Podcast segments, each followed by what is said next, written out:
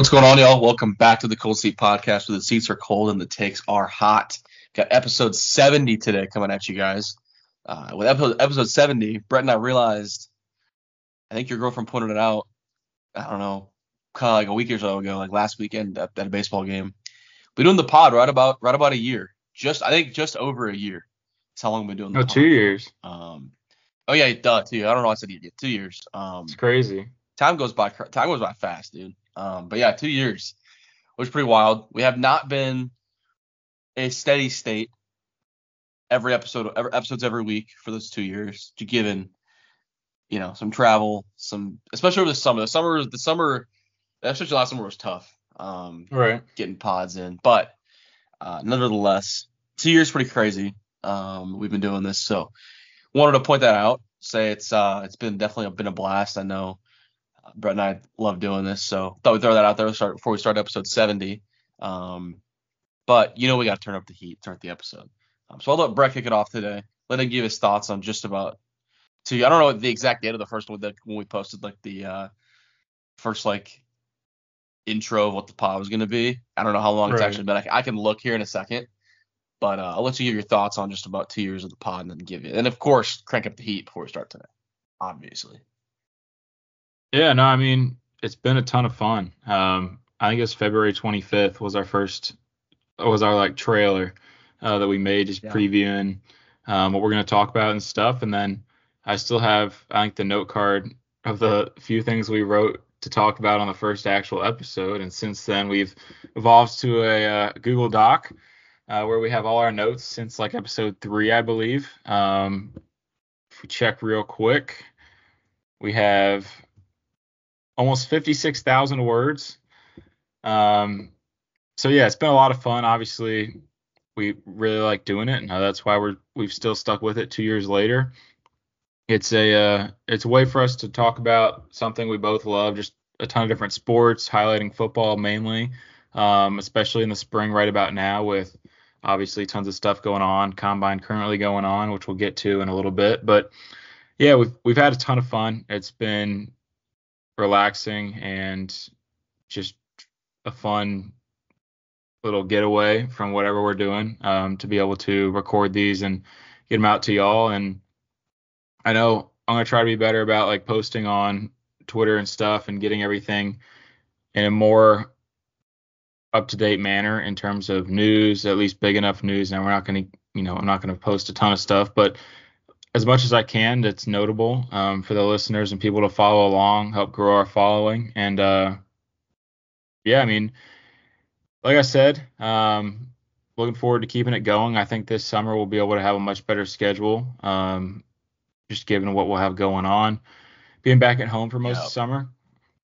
But, yeah, really looking forward to it, like I said. Um, and this is our sweet spot right here. Um, you know, first day of March today, and – I mean, football offseason is upon us. We're fully into draft stuff. If you guys haven't been tuning in once a week, we're also coming out with positional rankings in the draft. We've broken it down to eleven positions, ranking our top five, and then a few guys outside of it at each position. Um, obviously, we have the Senior Bowl, Shrine Bowl, Combine, um, pre-agency tampering window opens just ten days from today. New league year is twelve days away, and then we have the draft April twenty-fifth, which we will be in attendance. Um, Cold Seat will be represented you know in Detroit. Um, Hell yeah. I'll obviously be we'll be tweeting some stuff from there, um, keeping you all updated, updating our our uh, sheets and rankings as the picks are called. Um, but yeah, it's been a lot of fun. You know, a few days over two years, like I said, and hopefully we can get a few more years going. Um, whether we keep it at the same schedule or not, I guess that remains to be determined. But looking forward to this episode today. Um, you know, we've changed the structure throughout the two years that we've done this, and I think with the turn up the heat, the ice bath, the way we've gone about it is a really um, good format and structure to the way we do our normal episodes. So starting with turn up the heat. Baseball season, college baseball season at least, um, is heading into weekend three this weekend, where Texas Tech will host Gardner-Webb for a three-game series starting Friday night. My take is that Texas Tech baseball will win the Big twelve regular season title. Um, you know, I'm not gonna say they win the Big, Big twelve tournament, because that's kind of just, you know, you lose a game and you're not going to win it. So uh, win the Big twelve regular season title and host a super regional, which means they're a top eight national seed and they win their regional, or they're ranked ninth or tenth and someone in the top eight loses their regional. Um, but I think that's kind of what I expect right now, now that pitching has been a little underwhelming to this point.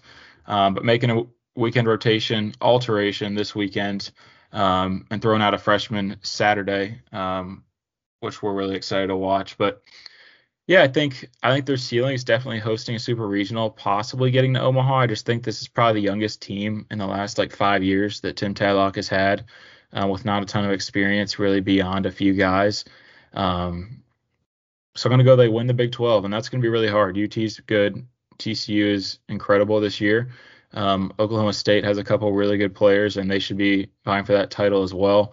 Um, But yeah, Texas Tech wins the Big twelve regular season title and will host Super. Yeah, it's definitely it's something hot.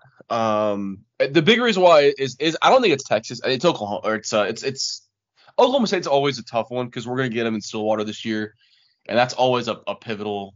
Um, you know, I say that. Do they have Oklahoma State? They do, right? Because I know we're what? missing. And ba- I know we're missing at least one team in baseball, because the, the new teams, I keep forgetting we're adding teams in baseball too. Duh. Yeah. Um, I think we're getting. I think, I think we have to go State. to Stillwater. I need. I was. I know if we do, it's in Stillwater. I just don't. I'm remember pretty sure it's actually... graduation weekend. Because I was looking. Oh. Let's let's peek. Let's take a look. Yeah, it is. Oh, yeah. It's literally the weekend we graduate. That's sick. Uh, dang, they got to go. They they play on the road, too. They play Stillwater, and then the next week, they're in they're in Tempe. That's tough. And then they got to go to Globe Life. Dang, so the last home game is the weekend before we graduate against Oklahoma. Okay, sorry. I got off topic. Um, kind of. It's because of T C U. Like you mentioned, they're they're really good this year. Um. D one, D one's got him at five, five. They should probably be a little higher. I don't think they've lost a game yet. They should be a little higher than five, just because like Florida's at four, who's already lost two games. And I get Florida's super talented. I mean, they've got probably the best power hitter in the country. Um, obviously, he's a two-way star as well, and, and Jack Caglione. But, um, yeah, I mean, T C U's really good. But that said, um, two things. You're absolutely right. It's, this is the youngest team Tadlock's had. And um, at least in the past, you know, four or five years, especially when we've been here, there's not a lot of – there's almost no – I think Austin Green's the only – in the everyday lineup, he's the only, like, classified senior um, in the everyday lineup. Everyone else is a junior or younger. Um, and even guys like Tracer Lopez and uh, I'm going to draw a blank on one more. I know Tracer was supposed to be a senior. Like, he's supposed to be a freshman right now. He graduated yeah. an entire year early to come play at Tech. So um, that's another super young guy who's, who's hitting leadoff every game. Um, moving over to to a freshman to start the Saturday games now in, in Mac Heuer. And, and I'm, I'm excited for Mac. I think it's a great opportunity for him. It's probably the right move. Um Kyle Robinson's a true junior. So it's just, here's, like I said, there's a lot of young guys in this team. Um, doesn't mean they can't contribute and they can't do the things they can do. I mean, I think if you can unlock the offense even further and get Gavin Cash, and he has been getting going the past couple weeks, but get him going to what he, he can be. And really, uh, I, the key is unlocking the five spot on Cade McGee. If they can get Cade swinging the bat well, which he can, he did it as a freshman at Gonzaga. If they can get him swinging the bat well, this offense truly becomes nine deep. Um, and they kind of in different ways with each hitter, obviously, but it comes nine deep and they're hard to get out. Um, yeah, it's going to be tough. But again, if they can steal uh, a couple of road series and, and they can and they can pitch. I, I never worry about Tech baseball playing at home. They, they usually play well at home. Uh, it's, a, it's a hitter's ball. It's, it's actually the most hitter-friendly Power five ballpark in the entire country. Um But the pitchers know how to pitch there. It's, it, when you in that in that case, like you have an advantage as a, as a pitcher, knowing where where you kind of have to pitch around and like where you can kind of put balls and who, you know what I mean. You kind of get a feel for the park um, as a pitcher. So uh, you know, it's just I, I think they got a shot, though. They're so talented offensively, and they've got some really – they have two incredibly talented pitchers that are going to pitch Friday, Saturday, and a super experienced guy in Jack Washburn who's pitching on Sundays, like, who's looked really – I think he's looked really good. Um, they got a shot. They've got to piece it together, though. Like, they have to piece it together. Uh, I'd love to, man. I'd love to see it. If they host a super, man, it'd be awesome. I mean, we did. We'd definitely be there. We'd be we'd be going to the super, um, for sure. So, again, it's it's more for them about can they can they consistently on the road hit and pitch every game. They have to be consistent on the road. I remember two years ago, uh, they'd come. They were coming off beating Texas. Uh, they won the series two to one in Lubbock. The next weekend, they went to they went to Morgantown and laid an egg and lost. Two years ago, so it wasn't when Weatherholt was a sophomore. Like, he had a really good year. Don't get me wrong, but like, this is a true freshman. Like, West Virginia wasn't that good, and they went and lost a series on the road they shouldn't. They lost to a, a an inferior team. That's and that's always been that, that that's the Achilles heel of every Texas Tech sport. They lose on the road to inferior teams, and they play down to their opponent's level on the road. Tech, Tech, Tech's baseball team has to avoid that to win the Big twelve this year. Um, and you can say that about every team. I just I pointed out with them because that's something that they've done in the past. But um, I hope they do. We'll we'll, mani- we'll manifest it on this podcast. We'll manifest it. They, mm-hmm. they win the Big twelve and the host is super. We're manifesting on this podcast. Um, I turned up the heat today. Sticking with baseball. Um, this is more of an all-encompassing baseball one, just because, you know, spring training's going on. Kind of every every every team's stars have kind of made their debut pitching and hitting. Um, baseball clears basketball like by a mile. Watching on T V, this that's the real hot takes that like watching baseball on T V is better than watching basketball. Um, that's just my personal. This is very much I'm in the minority with this take because a lot of people love basketball and not a lot of people love baseball, but yeah, I love baseball. Baseball is closer to football than it is to, than basketball is to baseball for me. Um, being there is even better, obviously. I mean, I like Brett and I could sit like we were talking about all, all day on that Sunday in Arlington. Like, man, we wish we, we wish we could just we wish we had class off tomorrow because it's President's Day. Oh, we wish we had school. We wish we didn't have school because we just wanted to sit there and watch game, baseball all day. We wanted to stay and watch the late yeah. game. So I think it was kind of a blowout, so it wouldn't really matter. But still, like baseball is just so fun to be around and be around to watch and all this stuff. So. Uh, baseball clears basketball by a mile, and I'll die on that hill. I, yeah, I I recognize I am in the minority. Brett might agree with me. I don't know, but it like I know I'm in the minority when I say this, but baseball clears by a mile. It's so much better, I think.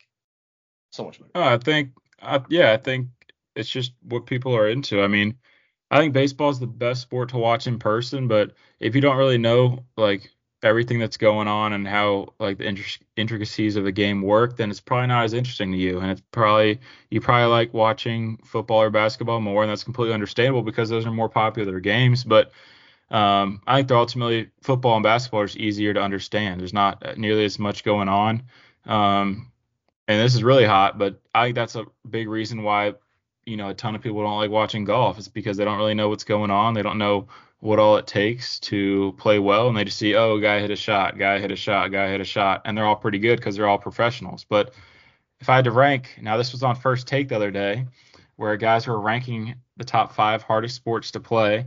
Christopher Mad Dog Russo, um, he ranked baseball as the hardest. Then I think he ranked Sorry. golf, and then I think football was fifth. I can't remember the rest of the list, but I know Dan Orlovsky then came out with his ranking, and I believe it was football is the hardest.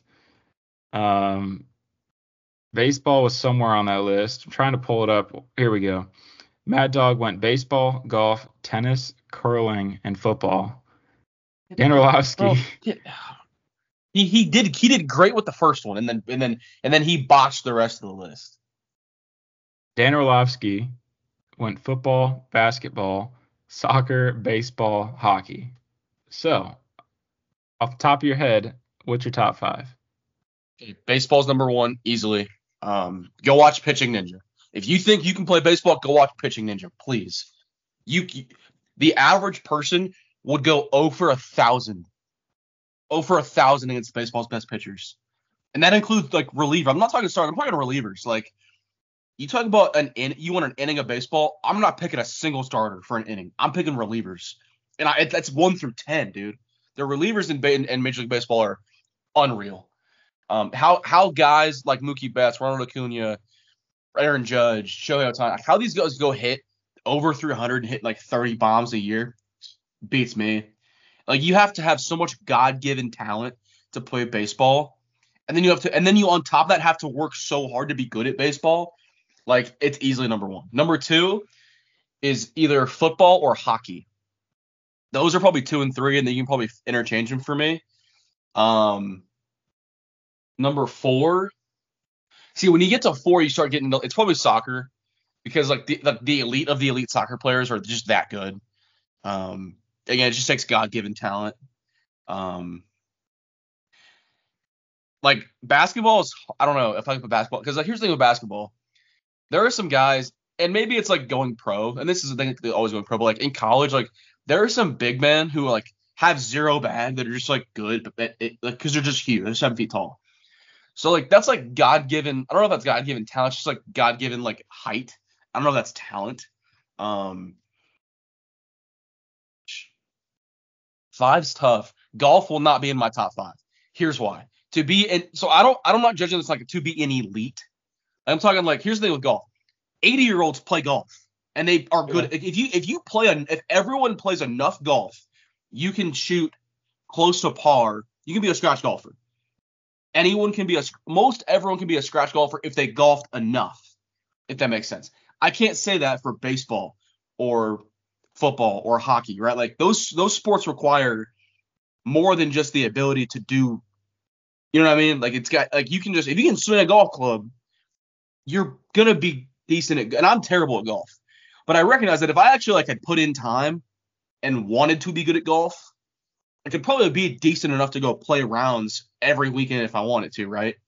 So like, you know, I don't know. I just, it's tough for me to put golf in the top five um, because of that.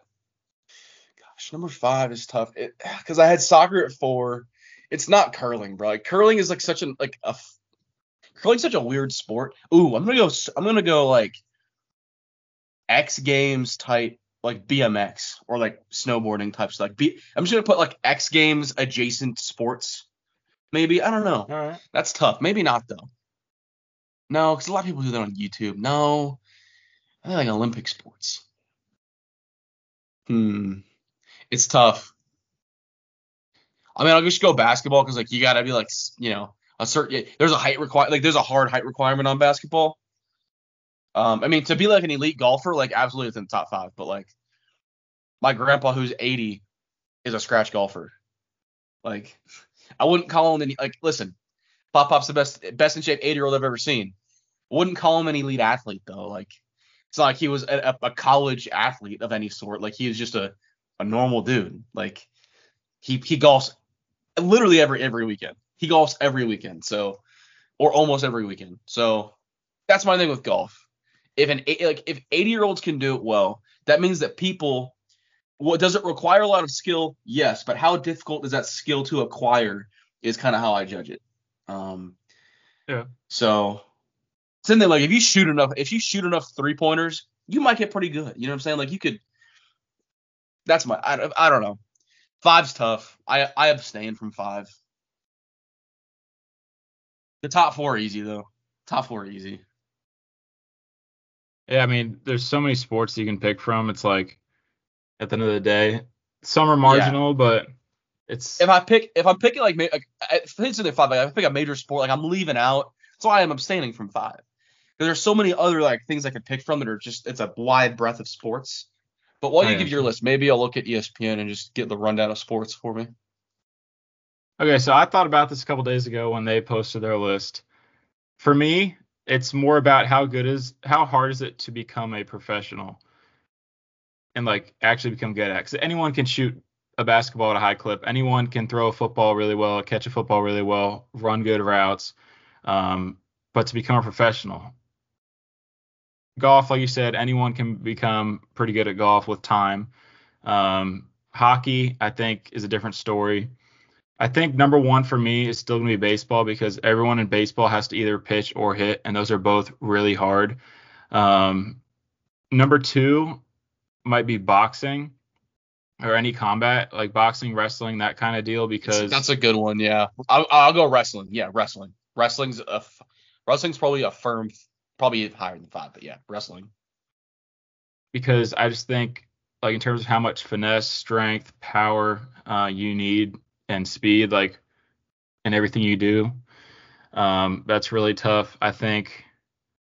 So I'll just put one baseball, two boxing slash wrestling, three is probably hockey, just in terms of first being able to need to skate. I think a lot of people overlook that, having to skate and cut. And I know it's second nature for all those guys that play hockey, especially in the N H L, but that's hard. I've tried it before. Now it's been probably like six years, but I've tried it before and it was tough.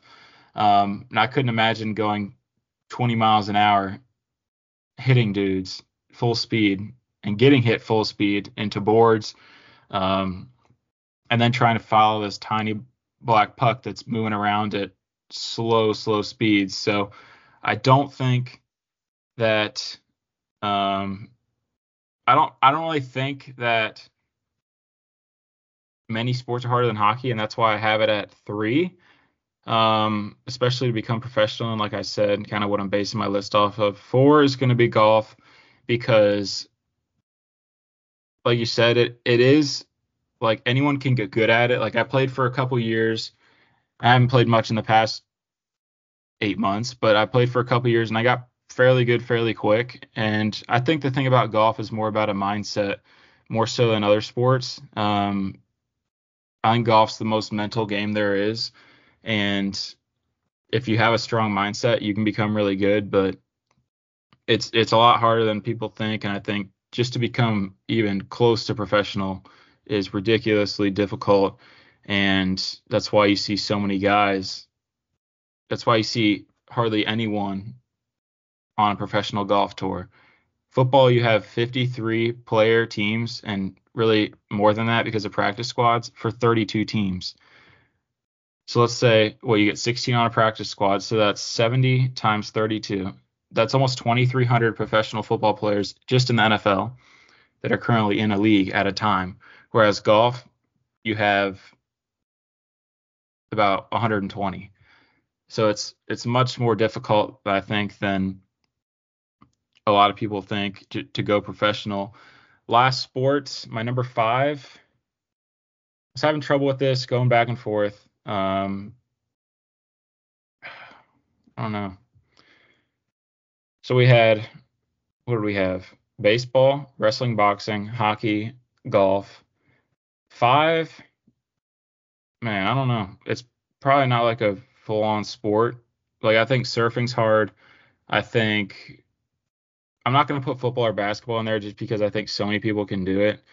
Um, but in terms of but going, to go pro, right? But, but to go pro in football, like, bro, we're literally watching all these dudes at the combine, and half these guys aren't going to be in the N F L at all. Yeah, but I just, thing, like, it's so hard to go pro in in the N F L, dude. It's so hard. I think people over also. I don't. We both know this, but like the the the mental side of it, of going of like playing professional football. People don't realize it's not just like going out there and playing ball. Like, it's like, it's a lot. But yeah, no, I, I don't know. I honestly don't know what I would put at five, just because there's so many, and I don't want to have to make like a final decision leaving the rest out. But that's a firm top four for me. Um, I think five could honestly just depend on a lot of things, depend on how you're doing your rankings. But in terms of going pro, I mean, every sport's going to be pretty hard outside of my top four, pretty fairly equally as hard. Um, yeah, so I'll throw that in there. I know it caught some steam on the socials this past few days, um, in terms of kind of what sports are harder than others. And I feel pretty good about my top four. So I'm going to leave it at that. Um, but we are going to move into M L B here, speed it up a little bit. Um, so a couple weeks ago, I know we haven't come out with an actual episode in a few weeks, so we're not going to touch everything that's happened since, but the big points, and one of those is that current M L B commissioner Rob Manfred said that his tenure as commissioner will end in early twenty twenty-nine, so only five more years. Um, of him being at the helm. And I don't know who is going to take over. Probably someone that no one's even talking about right now because it's five years away. But I think this is good news for the league. I think certain ways that Rob's gone about business have not been ideal to the players, to the fans, um, to owners. And so I think this is a positive for the M L B and I think for everyone involved. Yeah, I think uh, a good thing is absolutely a good thing for the for baseball. Um, I've long said that I thought Major League Baseball is the worst run of the four major sports in, in, in the U S. Um, just from top to bottom, it, it, it all kind of went downhill for them. Obviously, like losing the fans and not marketing the sport well at all for, you know, prior to twenty twenty, twenty nineteen, basically, um, not marketing the sport well, kind of in the entire twenty tens, really killed, I think, killed viewership. And especially with, like, they overlooked the fact, like, oh, baseball is for, like, the older generation. They underestimated the fact that, like, there's an entire market of kids who want to wa- who want to watch sports. And um, I don't know if that's entirely falls on Manfred, but I think what with some of the administrative stuff that they've done, they've done no work to increase or decrease team spending, which really needs to just be increased with teams that just refuse to spend. Because you've got guys like Cody Bellinger who just signed a, you know, we don't have, I don't think we have Cody's deal in here, do we? We'll get it on. But like th- what three year deal for like eighty million dollars with an with an opt out at the end. Like it's basically a yeah. two year deal with an opt out. Like yeah, the guy was one of the the the the three best center fielders in baseball last year. Everyday center fielder. Like, like what are we doing? Blake Snell, who won a Cy Young last year, is unsigned because no one wants to pay him. And that's part of that's like on his agent. His agent's an absolute – I shouldn't say that on the pod. He is not a great person. Um, it's well known around baseball that just ownership refuses to deal with this guy, and his clients are suffering. Unless you have a guy like Corey Seager, who's just like an objectively – like one of the best players in the entire sport. Like it's hard to get Scott Boras clients paid because they just, he refuses to deal with teams and ownership in a professional manner for some reason. Um, and it's just like, with this is a problem. Like there's, there's teams who are willing to, it feels like there's a group of like ten teams that are like, yeah, we'll, we'll, we'll write a blank check. And then there's a group of teams who are like, yeah, we won't pay a guy like ten million dollars a year type stuff. And then there's like a middle ground of teams who were like, yeah, like we'll maybe pay one or two guys, but that, but like we'll pay like one guy and that's about it for a couple of years. We'll pay another guy. Like, I don't know why baseball hasn't done anything about this. I don't know. It's saying that like there shouldn't be a salary cap. There probably should be. That said, like the parity really hasn't like postseason parity hasn't been hurting because of it. So all, all I'm saying is, There's been not been a lot of to, from Major League Baseball in, in, in that aspect. And then I think the discipline part of it, it really went downhill for Manfred and his administration after the Astros thing happened in twenty seventeen. Um, when they were dealing with the investigation and like the subsequent discipline in eighteen nineteen, I think that's kind of when the wheels fell off for them. And I think a lot of people within baseball lost a lot of respect for how they were, how they were running things and how ownership or and how administration was dealing with ownership and and disciplining players and G Ms. I think that's when a lot of it went downhill. Um, and then just kind of from then, it's been it's been a whole comedy of, of errors in the last few years uh, with Manfred and, and, and baseball. So definitely a good thing. I don't know who's going to replace him. Um, I'd argue for a former player, honestly. We don't really see it that often, but I wouldn't hate having a former player. Um, It probably wouldn't. It probably couldn't be like right away, but I wouldn't hate them having like a former player step into like an assistant. Well, I don't know. I don't know how baseball is structured. Like Adam Silver was the long time like what do they call him? Like um, oh, he wasn't like assistant commissioner, but it was like something. It was basically like that was basically the title. I don't remember what it was. Yeah. Um, but he was basically that for a, a while before he took over for David Stern. Um, so I'd like to see a former player kind of get that role when the next commissioner is brought in and kind of start grooming a guy who's been around been around the sport a long time. I don't know. We'll see. But, um, yeah. Yeah, I think at the end of the day, I don't know how old he'll be when he's up, but I think a younger guy that just cares a little more would be would be a big deal. But um, I'll just run through these deals real quick, and then we can talk about anything we want to about them. But for the most part, pretty small deals outside of uh, outfielder Jorge Soler agreeing to a three-year, forty-two million dollars deal with the San Francisco Giants. Tim Anderson, shortstop, formerly a Chicago White Sox, is headed to Miami to play for the Marlins on a one-year, five million dollars deal. Right-handed pitcher Liam Hendricks, also a former White Sox, um, going to the Red Sox on a two-year, ten million dollars deal. And then Whit Merrifield, kind of a do-it-all guy, um, has been around, is going to the Phillies on a one-year, eight million dollars deal. So four signings, really one notable, and then, like you said, the uh, the Bellinger one.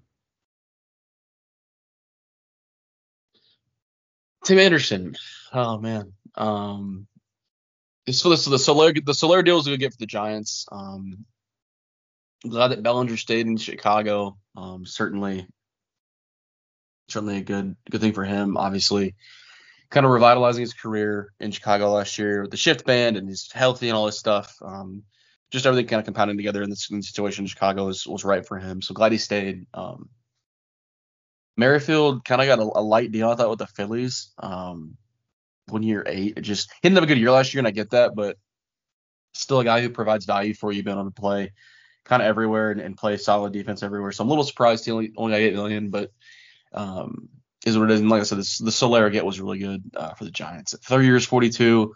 Um, they struck out on basically every other hitter. Um, you know, Matt Chapman hasn't signed. That's nope. Interesting to me that he has not signed. That's shocking. Okay, sorry, I just remembered that. Um, yeah, so, so I mean, Giants struck out on basically every other hitter. Um, pivoted it so pivoted to Soler, who they're hoping has another another big year. What did he hit? How many homers did he hit last year? He pushed forty, right? I believe so. Yeah. I think he pushed forty bombs last year, which is uh, yeah, like thirty-eight maybe. Uh, thirty-six. Yeah, he pushed forty, uh, seventy-five R B Is. It wasn't like a, a phenomenal year. Um, I mean, O P S of eight fifty-three is really good. Slug five twelve. Um, one point eight WAR isn't isn't the best, but it's it's decent. Um, hoping he can, can continue that power um, in the Bay. So it's a good, good get for them. Um, you want to talk Tim or, or no?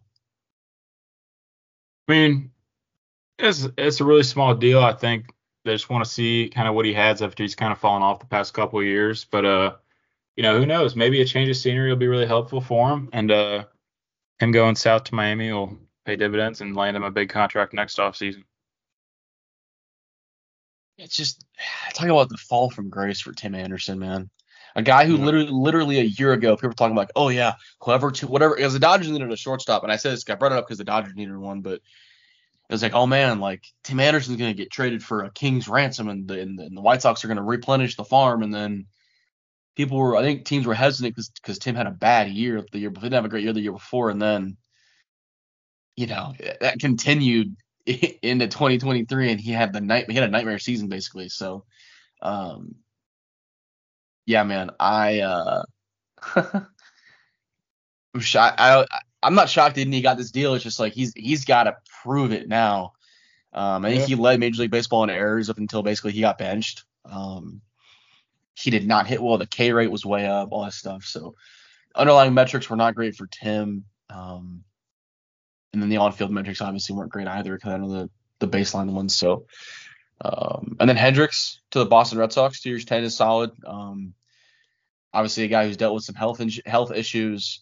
Didn't have his best stuff the past couple of years, but again, a guy who at one point was one of the best closers in baseball. Um, Boston gets him on the cheap, so you then kind of get him back to what he was. Um, I don't know if Boston is the place I'd go to kind of rebuild my arsenal and kind of retool my uh, my pitches, but hey, man, that's what he chose to do. So hopefully it works out for him. He's a really good guy. Um, one of the, like I said, one of the notable like good guys in baseball. Um, So hopefully, hopefully it works out for him. And I just, I just don't know if Boston's the place I would maybe gone to kind of retool my arsenal and kind of remake, right. re, remake myself as a pitcher per se. Maybe would have gone uh, Braves, Dodgers are kind of the first two that come to mind. Um, teams that always seem to like work really well with with veteran pitchers. Um, Cardinals is another one I think that, that kind of goes under the radar. Didn't have a good year last year, but seemingly works well with with uh, with their pitchers. Houston as well. Um, just some teams that I feel like always tend to do well with veteran pitchers and kind of re-establishing them uh, in a way. So, yeah, I mean, hopefully it goes well for them in Boston. A lot of turnover in the organization, so um, we'll just kind of see how it goes for them. Yeah, I mean, that'll be interesting. Interesting uh, deal to see. Uh, like you said, two years cheap, um, you know, in a really, really good division. So Hendricks, hoping he does well. Um, obviously not against the Orioles, but outside of that, hope he does pretty well. Merrifield to the Phillies was a little surprising. Um, I mean, I get the Phillies just want primarily more infield, um, which I assume where, where he'll be the most, but eight million dollars one year doesn't really hurt them. Um, they should be fine either way. So I don't know if that really moves the needle. Just gives them more depth, uh, more experience, nonetheless. So it's pretty much that. Um, golf. We've had a lot go on. Obviously, uh, three tournaments since we last recorded, but I did take one out just because it wasn't really that significant. Um, but on the P G A Tour a couple weeks ago, we had the uh, story Genesis Invitational. It's always played at Riviera Country Club in Pacific Palisades, California. The It was the second elevated event of the year after the Pebble Beach. Carried a twenty million dollars purse. Tiger Woods was the host of the event and made his season debut. And ahead of his start a couple weeks ago, he dropped his new apparel line on the Monday um, of the week leading up. It's titled Sunday Red, uh, as he's very well known for wearing red on the final round.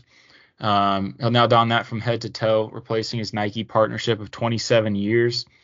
Unfortunately, he had to withdraw from the event due to an influenza diagnosis six holes into his second round. Um, I know it seemed like, you know, he got taken off on the golf cart and um, seemed like his leg was really bothering him, which it was. Um, but it came out that he had thrown up between round one and two overnight.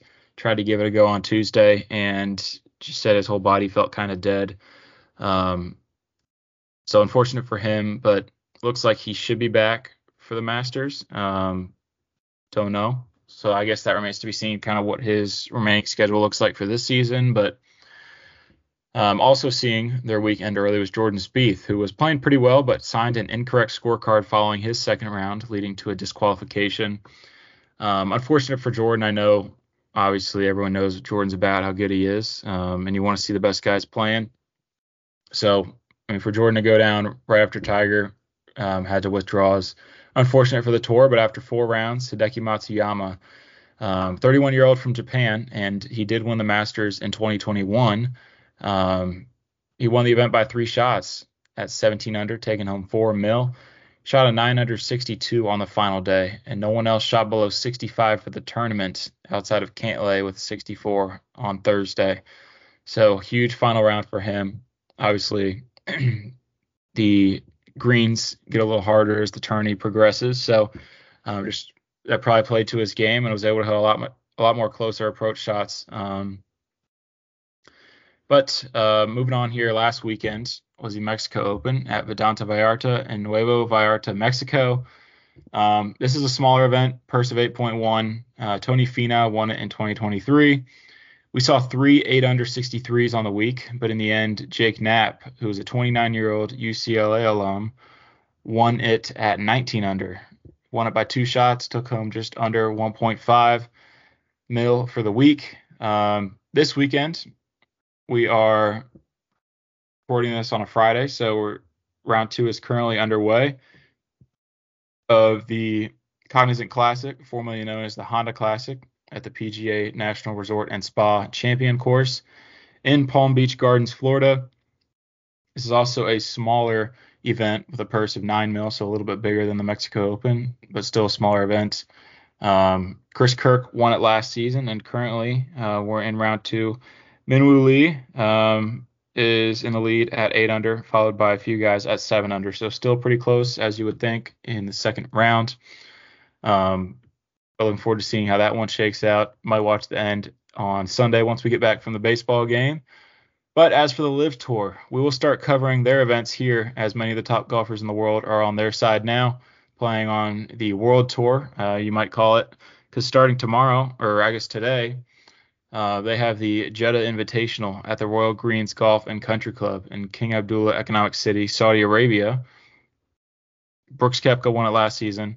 Um, a little bit different. They play three rounds tournaments, and they play two rounds a month. Um, every tournament is named the same thing, has the same trophy, but they're broadcast on YouTube, don't gain nearly the same following, but nonetheless have seen much better numbers since John Rahm joined. Um, but yeah, I mean, they only they don't play that many tournaments, and they play worldwide. So we'll see them play in Singapore, obviously Saudi Arabia this weekend, um, and then some tourneys in the States as well. But interesting to see different golf courses that you've never really been televised before.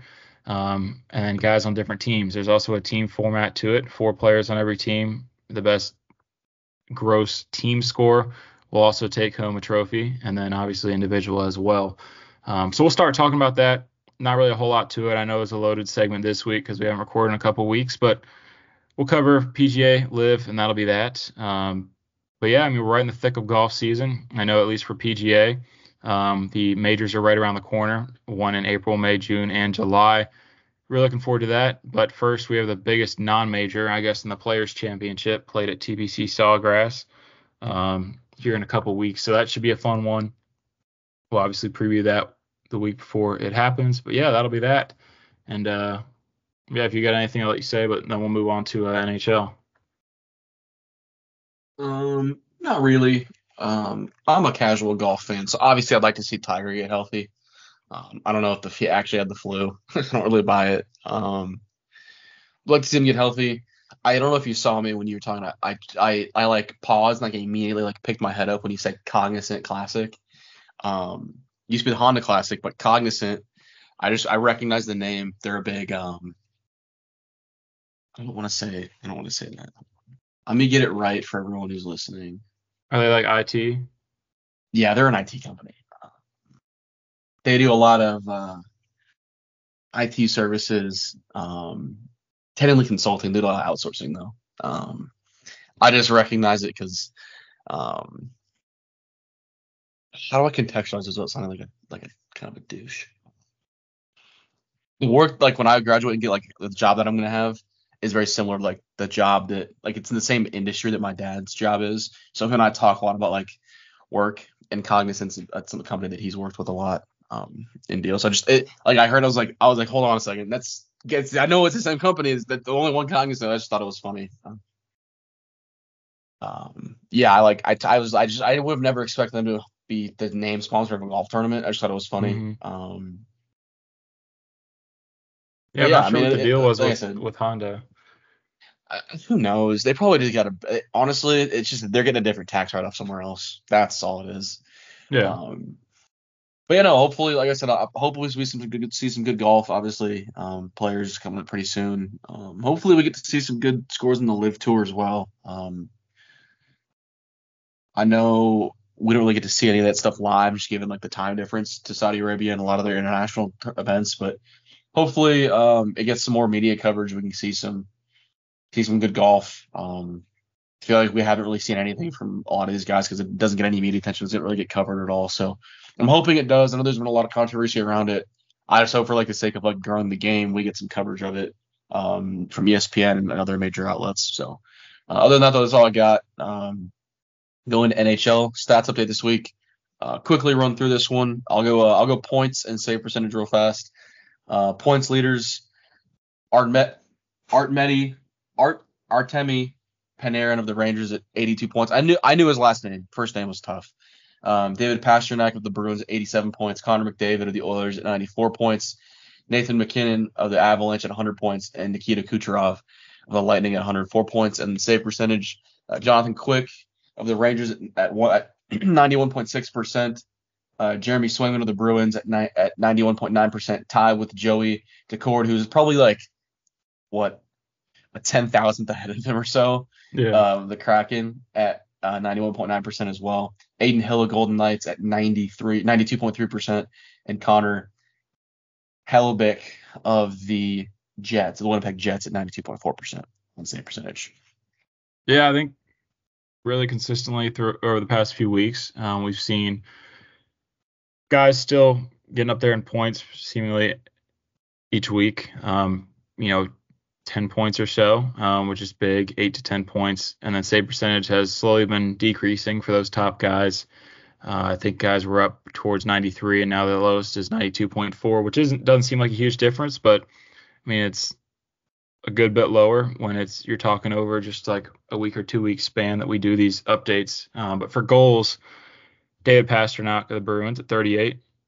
Kucherov, like you said, leading in points, is also tied for fourth in goals at thirty-eight. Um, Zach Hyman from the Oilers at forty. Sam Reinhart from the Panthers at forty-one, and then Austin Matthews in the lead by twelve um, from the Maple Leafs at fifty-three.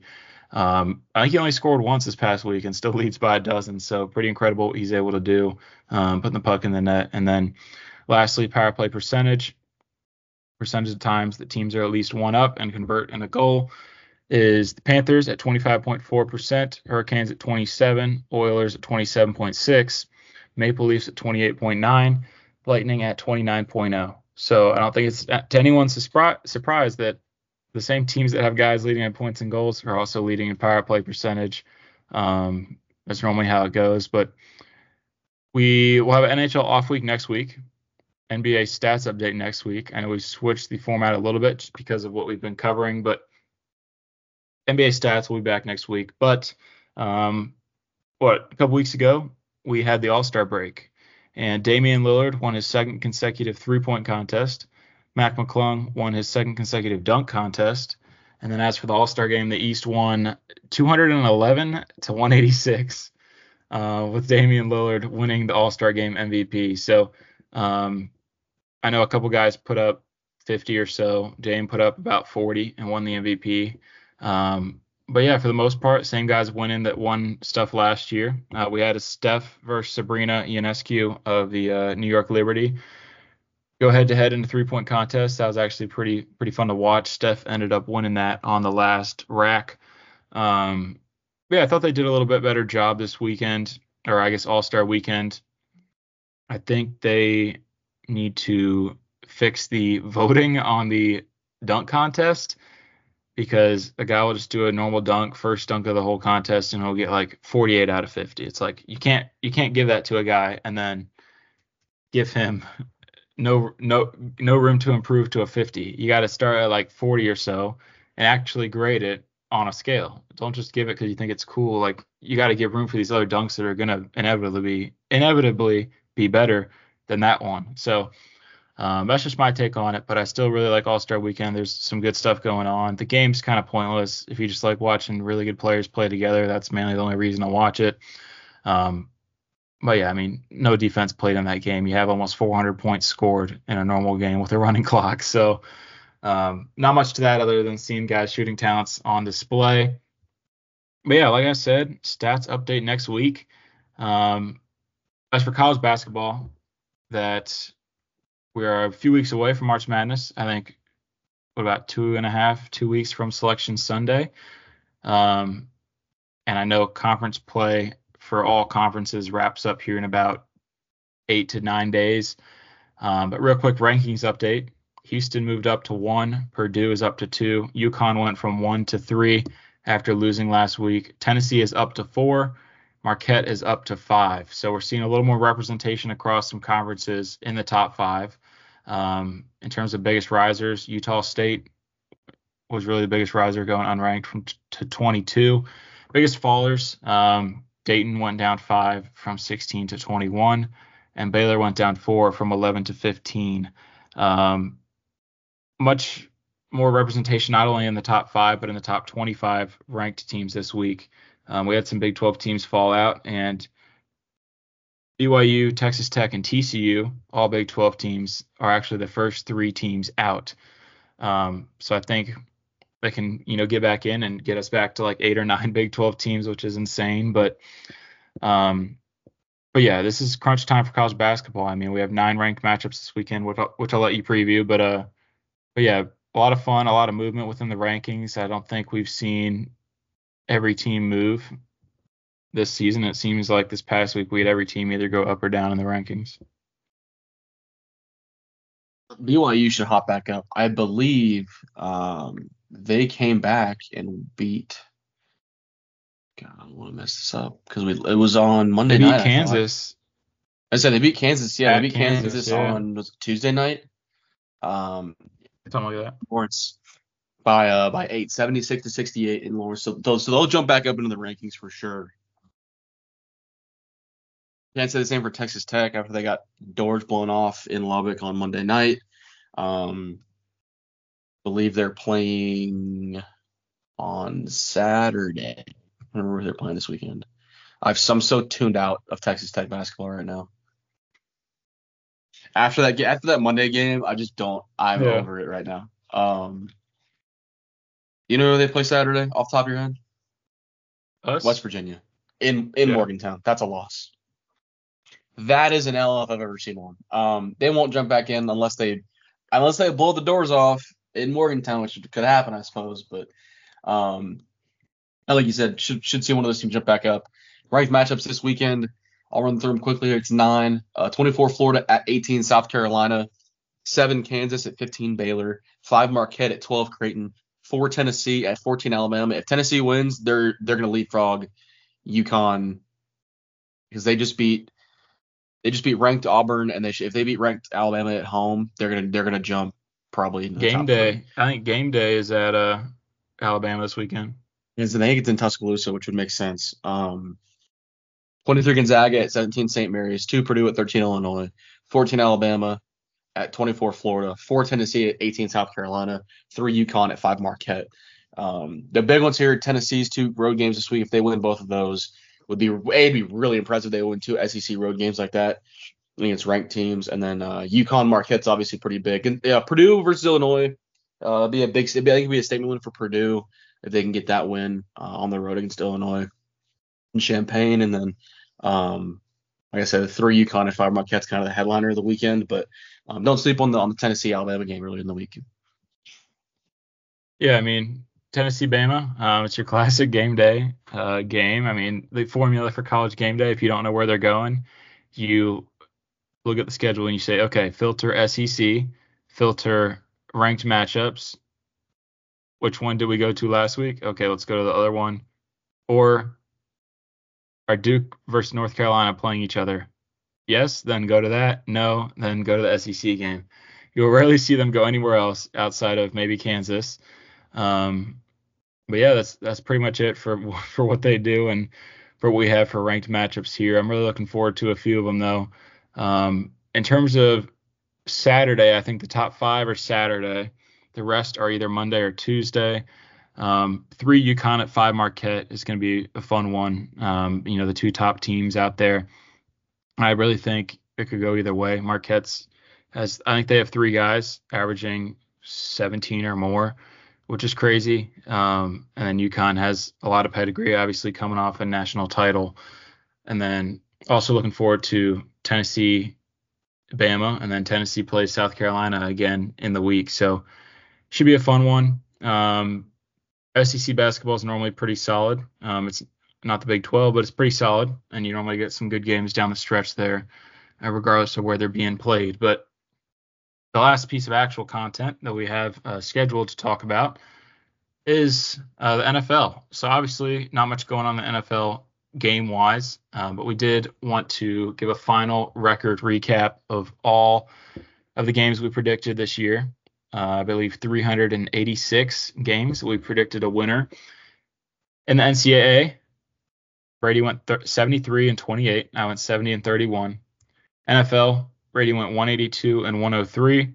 I went one seventy-eight and one oh seven. So total, Brady had two hundred fifty-five out of three eighty-six. I got two forty-eight out of three eighty-six. So about two hundredths of a difference in record prediction accuracy. Um, to be seven games apart with three hundred eighty-six predictions is actually pretty crazy. Um, you'll see like Cruz on Sunday and Monday Night Football have their record of all the Sunday night games, all the Monday night games. And through sixteen games, you'll see guys that are five games apart on their predictions. So to be seven apart on almost four hundred games is pretty crazy. Um, now I see some of those games we did just pick to be different.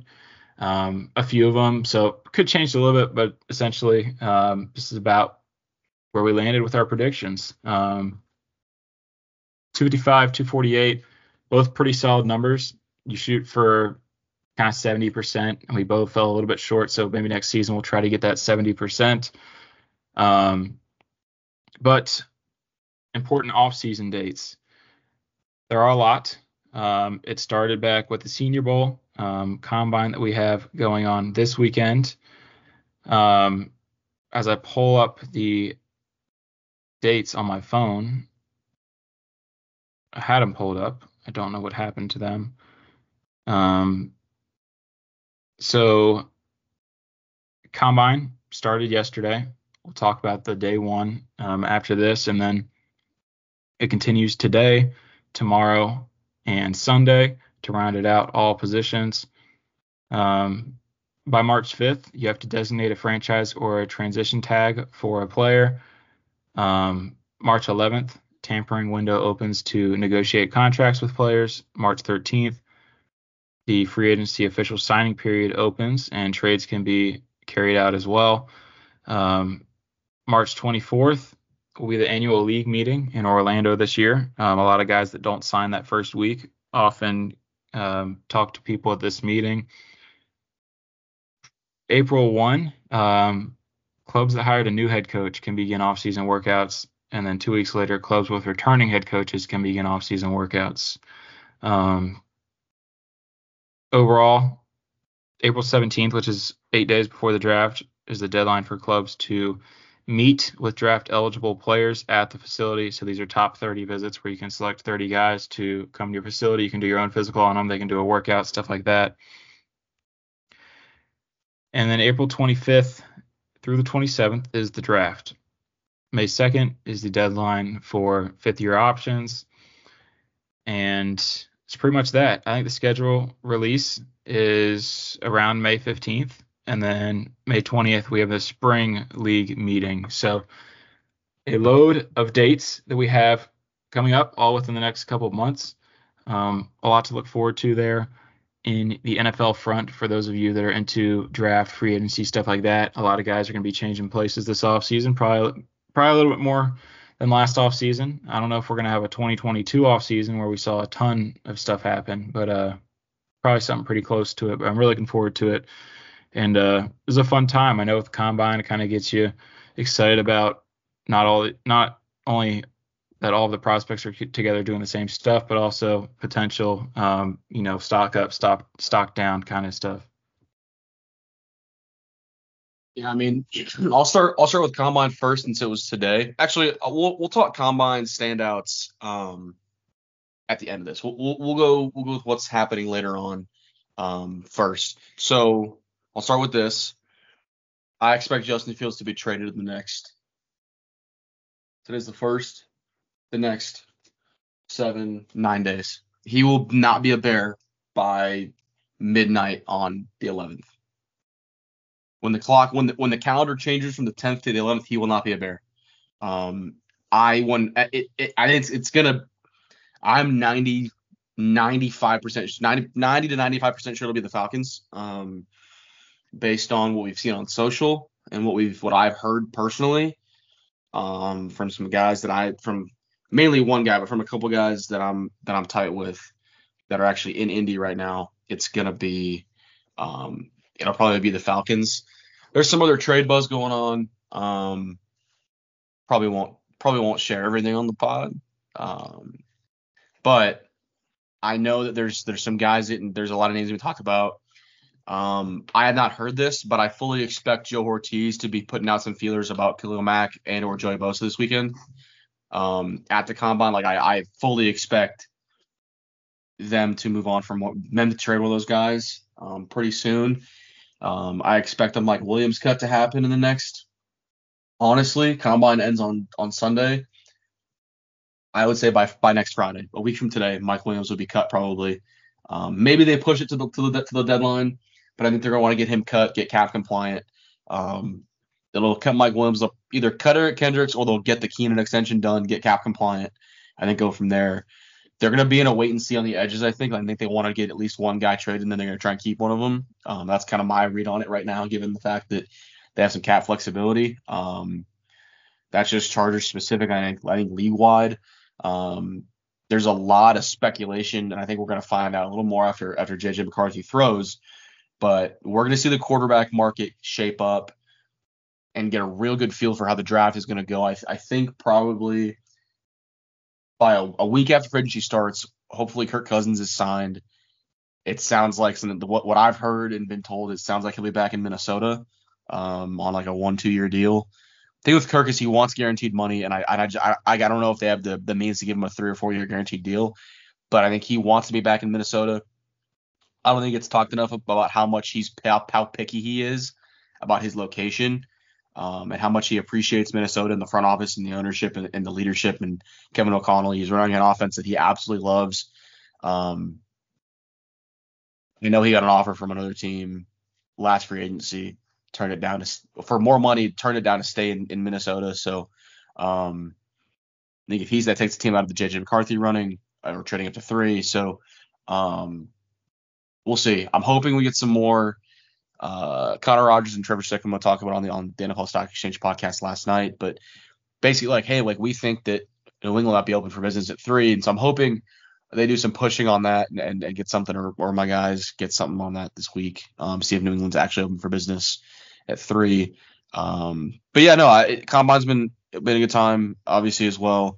Uh, free agency, trade deadline, or trades will will be pretty pretty important. Obviously, the draft, like you said, will be be on location for it this year. Um, Well, I'll let you, I'll let you give some thoughts there, and then we'll, and then we'll get some couple Combine standouts from day one. Um, and then obviously we're watching tonight. We're going straight from – Brett's coming over. We're going to go straight from Combine watch to baseball, which is going to be an epic Friday night. So, um, yeah, I'll let you give some thoughts there, and then and then we can uh, we can wrap up.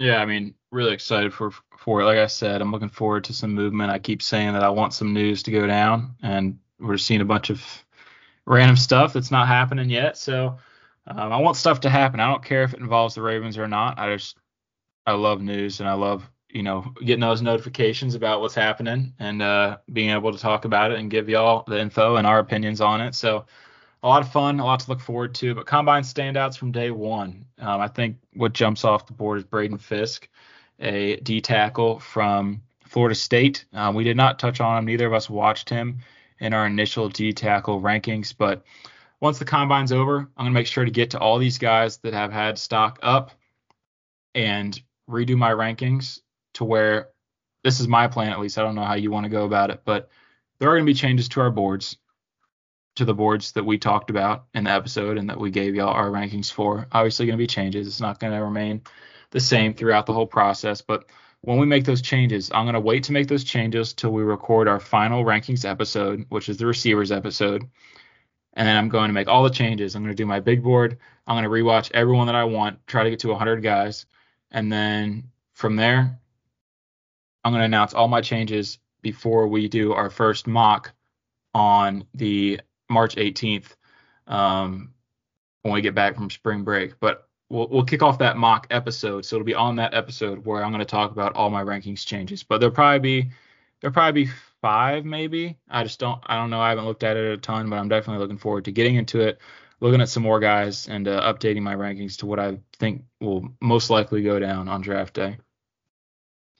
Um, I'll tell you right now, I've got some, I won't tell you what I've made. Um, I will hint Braden Fisk will be in the top five. I'll tell you that much. Right here. I've got, I don't, I'll, I'll count like I, I flopped two guys and I'll count them as, Um, as one. So one, I've got two here, three, uh, four will go. So I've got at least five right now that I've that I've kind of switched around. Um, I'm actually looking at this. I'm going to do one right this second because um, I'm just looking at it right here. Yeah, I've got a lot to do. Um, I think Brett and I are going kind of going about different ways as I've gone through, and I got to update it today. As we've gone through our rankings, I've been putting all these guys onto my big board and just like kind of placing them once we do another episode. Um, full disclosure, I've already got guys like Joe Alt and Olu Fashanu and Marvin Harrison Junior ranked. I already I, I've watched those guys already. Um, so like when we're watching tackles, like I'm not going to watch any of any of the top two guys because maybe I'll watch a little bit, but I've watched those guys already. I've seen it a lot already. So um, yeah. I kind of I'm trying to focus on kind of the, the four to nine range with these guys instead of the one to eight. So or one to one to seven. So um, same thing with receivers. Like, dude, I've I've watched an abundance of of Neighbors and Odunze. I'll watch a little bit of Marv. I've seen a lot. I've seen a lot of Marv over the last two years. Um, there's not much I really need to go watch from his tape and learn. He's just that good. Um, obviously I'm going to watch his tape, but I've watched some of it already, but, um, watching a lot of Marv's opponents too. And whenever, whenever I'm trying to watch a defender, like when I watched Chop or when I watched, um, like Jenkins, I try to watch them play Ohio State because then I can see, I know I can, I'm always trying to watch teams where I can kind of cross watch. Like when I watched Latham, um, I'm trying to watch him. Or I in the past, like I've seen a lot of Latham because I've tried to watch defenders play Alabama. So I can watch that. Dude, I've watched the Michigan Alabama game and the or the first Oregon Washington game like probably eight times each this, this year. I've watched it so many times. Um, a lot of good players there. So, like I said, I've got I've got some changes to make. The big board's always fluid. Um, it's always gonna be changing. Top fifty is gonna be pretty cool. I I may have to expand it to like sixty this year because there's so many good players. The top, like I honestly, I'm going to have a lot more first round grades than I normally do. Um, usually like you get, you know, anywhere from like twelve to sixteen first round. I'll probably have like twenty round one grades this year. The, the, I think the class is that good. Um, I think the class is that good. So, um, yeah, man, I'm, I'm excited for it. Uh, excited to get to receivers next week, but we got tackles, which is up first. So I'm, I'm pumped for that and all that. Um, Yeah, let's give any any uh actually one one real quick. I'll talk combine standouts. Fisk is the guy who made himself the most money. I did not expect Braden Fisk to do that. Like Chop Robinson and Dallas Turner, well, Chop freak, one hundred percent had an awesome combine, but I expected that from Chop. Dallas Turner actually surprised me. He was more athletic than I thought he'd be. He looked really he ran like what a four four six and jumped yep. a forty and a half, dude. That's unreal. Um, Peyton Wilson was really fast, which we kind of talked about a little bit. Um, but Braden Fisk made himself the most money. Um, another, another guy who made himself a lot of money yesterday, I think put his name on a lot of, on a lot of radars and, and is going to get over drafted for his, as, as good of a football player as he is. Um, Miles Cole of the Texas Tech Red Raiders had himself a day, nine ninety-six R I S score, um, jumped out of the gym. Had, an, had measurables were insane. Ran ran a really good time. Um, so he's gonna he helped himself a lot yesterday. Uh, helped himself a lot. I think he'll get drafted probably the fifth round just because there are G Ms who prioritize freak yeah. athletes and they're gonna go, hey man, like it took he's a late bloomer, took him a while to figure it out, but he's a freak athlete. Like like, like let's see if we can get him into a pass rush package, right? So um, get something out of him. So guy who helped himself a lot yesterday was Miles. I'm happy for Miles. Uh, some people yesterday like. I've walked by him a couple times on campus, and he's like, he's like a a, a, a terrifyingly large person. He like I've stood next, like I stood next to Tyree Wilson and got a picture with him. Miles Cole was bigger than Tyree Wilson. Like Miles is terrifyingly big. Like he's a terrifyingly large living organism. He's huge, dude. He's he's massive. He's always at like a seven foot plus wingspan. Um, he's just he's like what six six six seven. Like he's just he's huge. Yeah. Um, moving that quick, he's super athletic, like I said. So um, I will see a team pick him up a little earlier than expected. Just again, betting on the traits, betting on the traits, betting on the traits. And right. See if you can't coach him up. So yeah, it's, no, fun, it's a fun day one though. A lot of guys didn't test that I wanted to. Whatever. Oh, real quick. Pleasantly surprised with Latu Latu's testing. Pleasantly surprised. Yeah, it, it was better than I thought it would. Yeah, it was definitely better than I think a lot of people thought it would go. Um, but yeah, Dallas Turner's forty was. Pretty impressive. Um, and then Miles Cole, obviously, like you said, just the measurables throughout were pretty solid for him. And uh, just a few guys that probably helped or solidified their stock yesterday. And that's just one day in. I mean, we got three more days starting today with D Bs and tight ends. Tomorrow's quarterbacks, running backs, receivers, and then we'll we'll round it out with O-line and special teams. So, um, so yeah, I mean, a loaded combine slate, as it always is, about five-hour broadcast each day, um, and a lot of fun. I mean, five hours goes by quick. I know we'll be watching the tail end at the baseball game, but, uh, but yeah, hopefully we'll see some guys challenge the record today as the D Bs are normally the fastest group. Now every time, every now and then you'll see a receiver challenge it, but for the most part, D Bs are the fastest ones. Um, so we're looking forward to checking that out, but a lot of fun.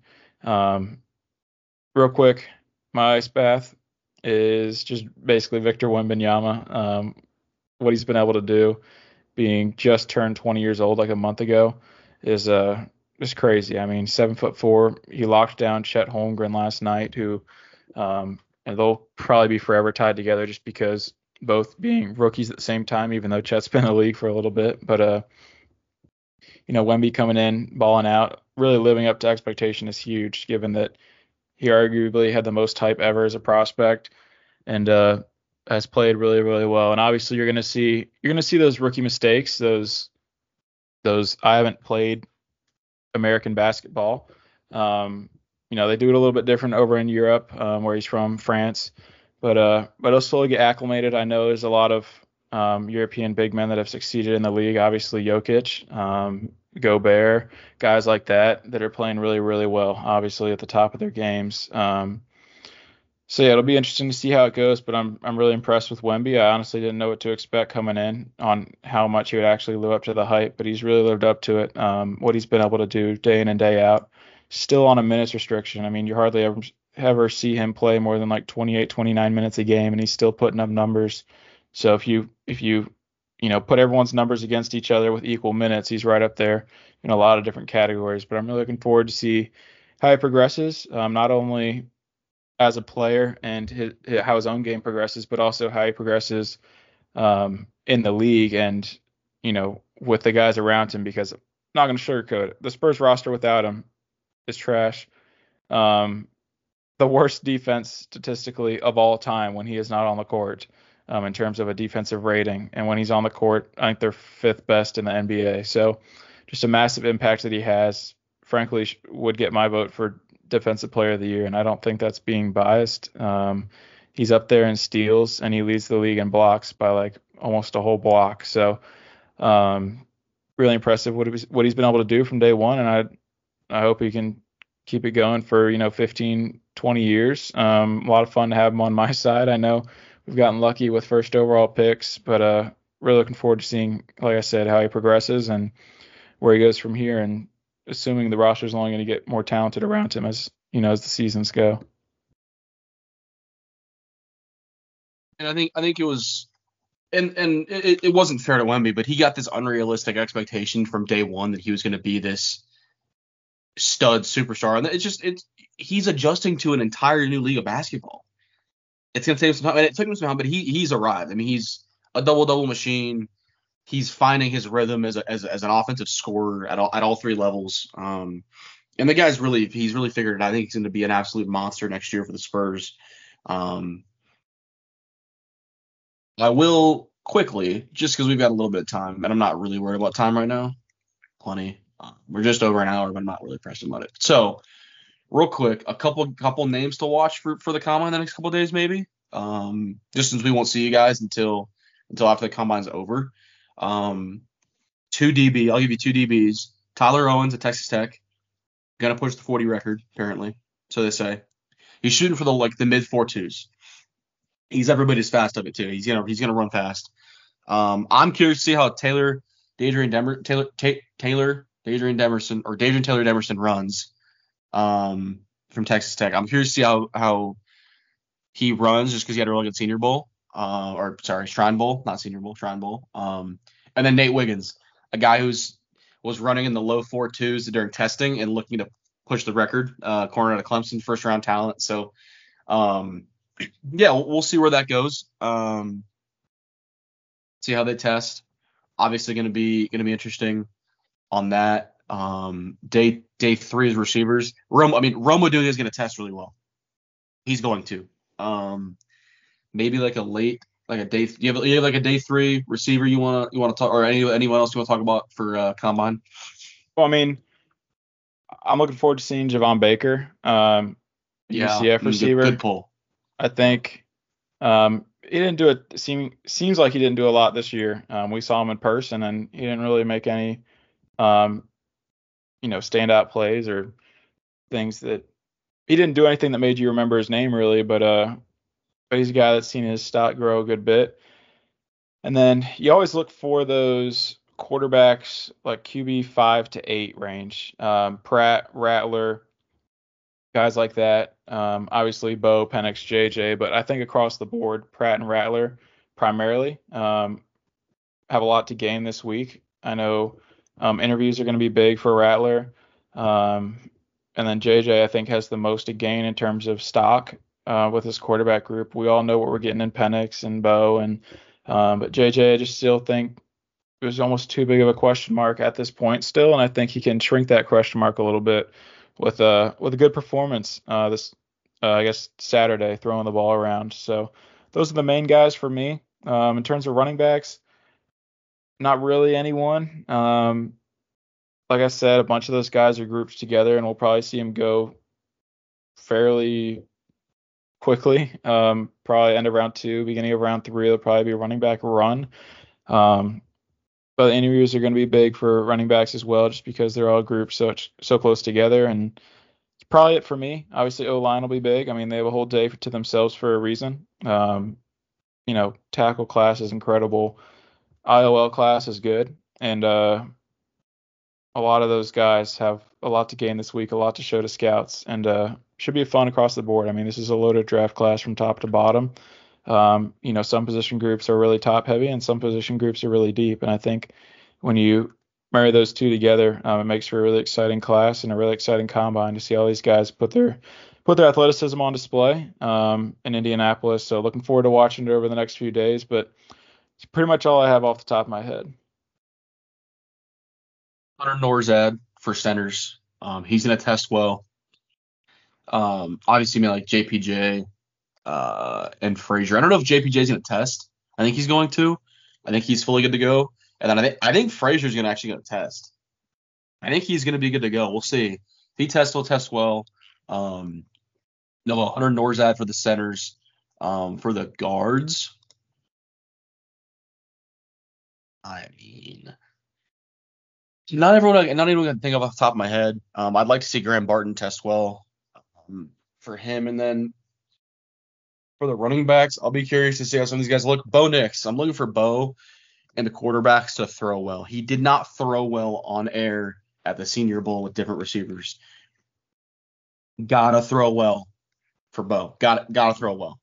Because the, the thing is, like, he's super accurate in the games and within the Oregon system, but, like, the big question mark is, can you play outside of the Oregon system? One of the most quarterback-friendly systems in college football. Yeah. Can you play outside of it? Can you play outside the confines of it and throw to guys who aren't, you know, your adoptive brother or Troy Franklin? Can can you throw to other receivers?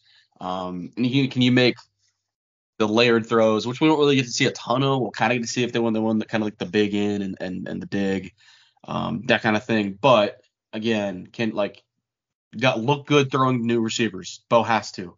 Um, prepare for the overreaction for J J McCarthy. Like he's gonna he's gonna look great. Like in, in a t-shirt and shorts, like he's just going to, um, he's like the picturesque, like movie quarterbacks, like movie star quarterback. You know what I mean? Like he's just going to look really good. So, um, he's, there's gonna be an overreaction there. Uh, don't know if we're going to get any of the top tackles testing. I haven't looked. I hope we do. Uh, tight ends tonight. Obviously Bowers, if he tests, will test well. I'm curious to see how Theo Johnson and A J Barner test. Uh, Cade Stover as well, those three. Those are kind of like my three favorite mid-round options. Obviously, Ben Sinnott um, being regarded as more of a fullback, apparently. That's news to me. Um, that was per Jordan Reed on the Chargers Weekly podcast. They're just kind of viewing people reviewing Ben as a, as a fullback, so I'm all over that um, for sure with Ben. He's one of my favorite guys in the class, but um, definitely those three tight ends should test well. Stover, I want to see him test well, and then I want to see how Barner looks uh, in his routes, uh, being a primary, primarily a blocking tight end at Michigan. Um, curious about that one. Um, at least the running backs will be good. So, but overall, man, I'm looking forward to it. Um, Combine should be really, really fun. Um, the rest of the way, obviously, we're one day in, more than one day in for the drills. We've had a lot of a lot of news, a lot of like gossip going around, which is always fun. Um, but no, it should be a good time. Uh, the rest of the day, the rest of the, the weekend, the combine, um, getting a lot of like teams visited with this guy and this guy and all this stuff. So it's cool. It's a good time. Yeah, no, I know. Really looking forward to seeing what direction we go. Um, starting round one, I mean, there's a lot of avenues we could go down for round one. I know we had a load of interviews with, you know, we've interviewed Adani Mitchell, Troy Franklin, Keon Coleman. Um, so they're, I mean, they're they're looking for a, you know, a bigger receiver. Um, wonder which one they like the most. I I have my opinions, but uh, we'll talk about that next week on the eleventh. We'll get that one out. Try to early morning, um, or I guess we'll figure that out. But um, the eleventh is when we're gonna try to get it um, before free agency opens, so we can have this set before, you know, guys tr- trade places and stuff. But looking forward to it. Um, I know it's a lot of fun. I know next week we're gonna have a combine recap and a free agency preview, so a lot to look forward to. I think we'll get a little bit of a combine recap, um, free agency preview, all that stuff will happen next week. It'll be a heavy N F L episode, um, just given how much is going on. Pumped, man. My ice bath before we get out of here, it'll be quick. Um, one cool little nugget from the combine, Chris Jenkins Junior of uh, Michigan. He's a defensive tackle for them. His father, Chris Jenkins Senior, played for the Carolina Panthers as an offensive lineman. They did like the R I S comparison. It was pretty cool seeing that. Junior's a better athlete per the R I S, so thought I'd put that out there. A little smaller than his dad. Um, but no, it's, it's cool. Kind of, that's a cool thing to see. A lot of juniors going on this year. Obviously, Marvin Harrison Junior is the biggest one.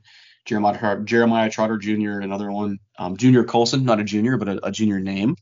Um, a lot of juniors though this year. Um, it's kind of cool to see. Obviously, Marvin Harrison is a guy that like was just before our time. Obviously, like we watched a little bit of his career, but really, really didn't. We were more like Reggie Wayne kids uh, growing up because they that was who Peyton's guy was in Indy, but.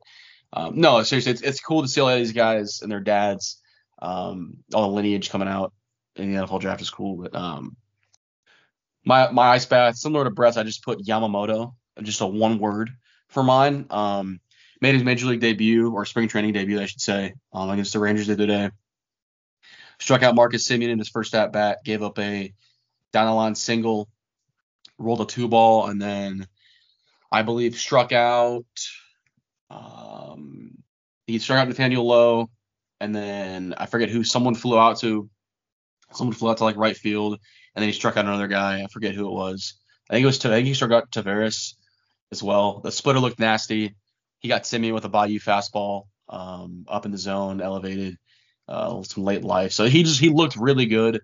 He looked better than I thought he would look in his debut, which was awesome. Um, I'm so pumped for him to pitch in in, in Seoul.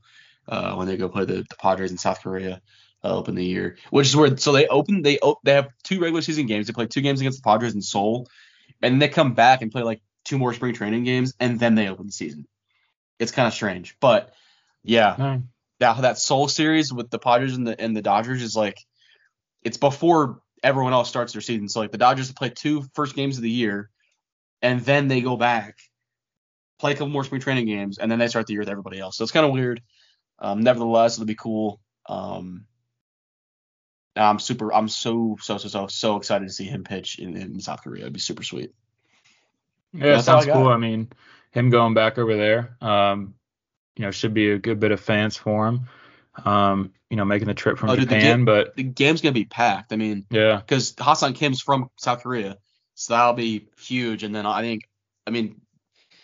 Be a ton, a ton, a ton of Japanese fans out there for Shohei and uh, and Yamamoto. And just, I think the Dodgers are big over there now because like they have both those guys, so it'll be a bunch of fans. Right. Cool. Yeah, I mean, I'm just looking forward to getting back into M L B.